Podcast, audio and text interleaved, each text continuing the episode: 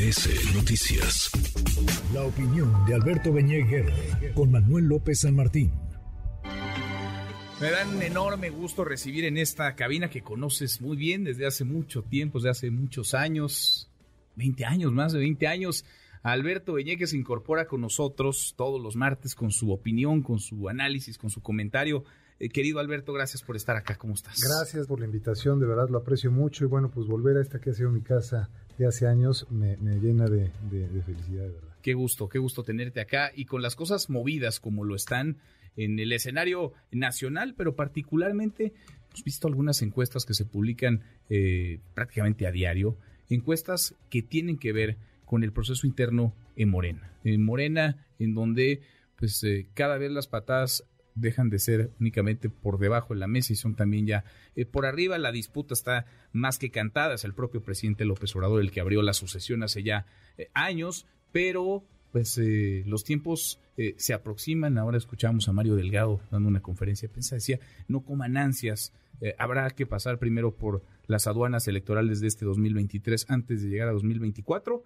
Se habla mucho de unidad. ¿Qué tanto la unidad en Morena es posible a estas alturas? Pues mira, yo empezaría diciendo que esto parece un viaje al pasado. Es decir, parece que estamos en el periodo predemocrático de la vida política del país.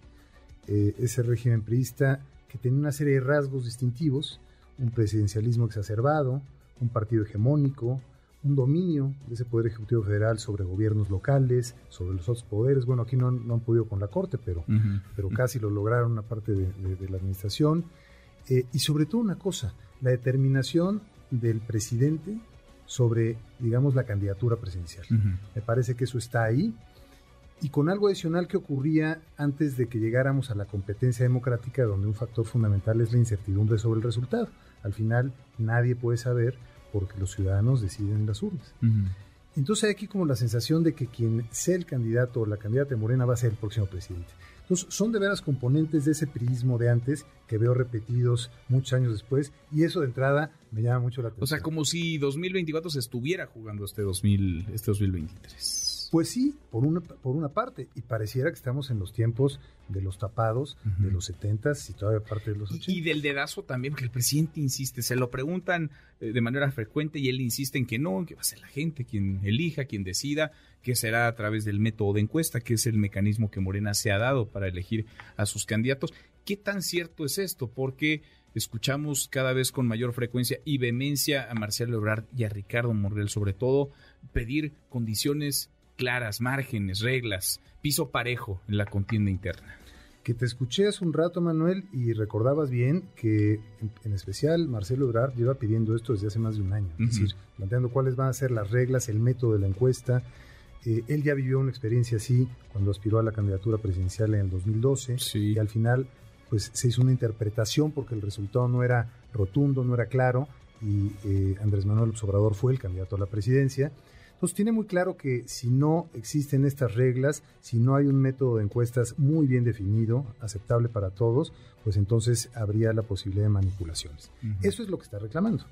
Y lo cierto es que muchas señales desde la presidencia de la República, digamos, han fortalecido la idea de que Claudia Sheinbaum es la predilecta, uh-huh, de Andrés Manuel López Obrador y de su equipo, digamos, más cercano.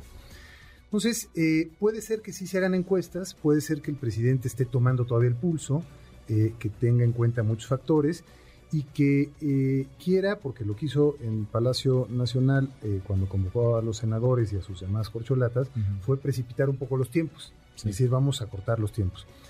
Me parece que el presidente está esperando quizá a una última evaluación de las condiciones, del, uh-huh, entorno, porque hay pues coyunturas, la relación bilateral con Estados Unidos, que se va agudizando cada vez más en dos temas muy álgidos de la agenda bilateral, que son el fentanilo y la migración, uh-huh, que seremos tema de campaña en Estados Unidos, con los republicanos que volverán a golpearnos sistemáticamente, y un Biden que no podrá quedarse atrás en ese debate. Entonces, me parece que todos esos factores juegan. Ahora, lo cierto es aquí, en este proceso interno, que si no hay reglas claras, si no hay, digamos, plena conformidad de quienes participen en este proceso interno, pues puede haber si no rupturas y decisiones, sí por lo menos una erosión significativa en las bases, digamos, y en dirigentes, cuadros dirigentes de Morena. A ver, qué interesante esto que dices, porque quedará ahí la imagen de hace 10 días del presidente, un poquito más, 15 días del presidente, con los cuatro, ¿no? Con Claudia Sheinbaum, con Adán Augusto López, con Marcelo Ebrard y con Ricardo Monreal. Es decir, el costo de ruptura para cualquiera de ellos pues es complicado, es elevado. Ya a estas alturas, además, con el calendario corriendo.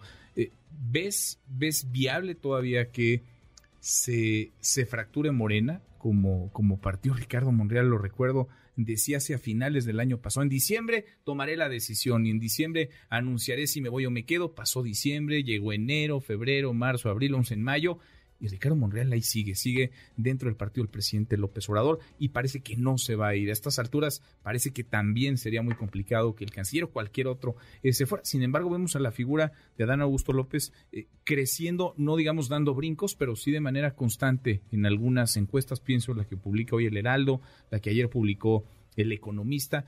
Está, digamos, en un tercer lugar, pero cada vez más cercano al segundo y más lejano al cuarto. ¿Qué escenarios plantear cuando Mario Delgado dice junio, julio tendremos la convocatoria, después vendrá una primera encuesta y hacia finales de año vendría una segunda y tendríamos candidato o candidata a presidencia? Bueno, sigue creciendo efectivamente Adán Augusto, lo muestran las encuestas. Esto permite pensar que es una carta que sigue jugando, es decir, que no está tan lejos. Y decías algo que tiene un aspecto normativo importante.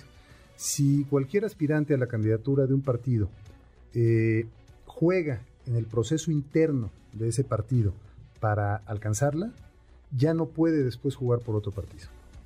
Es digamos, una exposición de orden electoral y es importante porque... O sea, quien se inscriba, digamos, quien participe de esa convocatoria que emitan en junio, julio, ya se fregó. O sea, ya quedó acotado, ya no puede ir por otro lado. Y eso es importante porque entonces el juego de los tiempos se vuelve todavía un factor más de presión para los aspirantes, especialmente para quienes pudieran caer inconformes, que serían esencialmente Marcelo Ebrard o Ricardo Monreal. Aunque Ricardo Monreal dijo que él jamás traicionaría, que prefiere no hacer nada, entonces ya él, digamos, se descartó.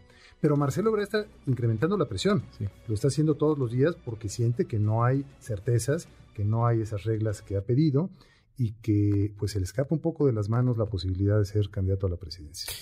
Pues lo veremos, y lo iremos platicando contigo semana a semana, todos los martes. Acá nos encontraremos para hablar así de lo que ocurre en el escenario nacional y de lo que pasa también en los Estados Unidos, porque lo apuntabas muy bien, se van a cruzar los calendarios electorales en México y en la Unión Americana, Alberto. Así lo haremos y me dará mucho gusto. Qué gusto gracias, y bienvenido gracias, a tu casa. Muchas gracias.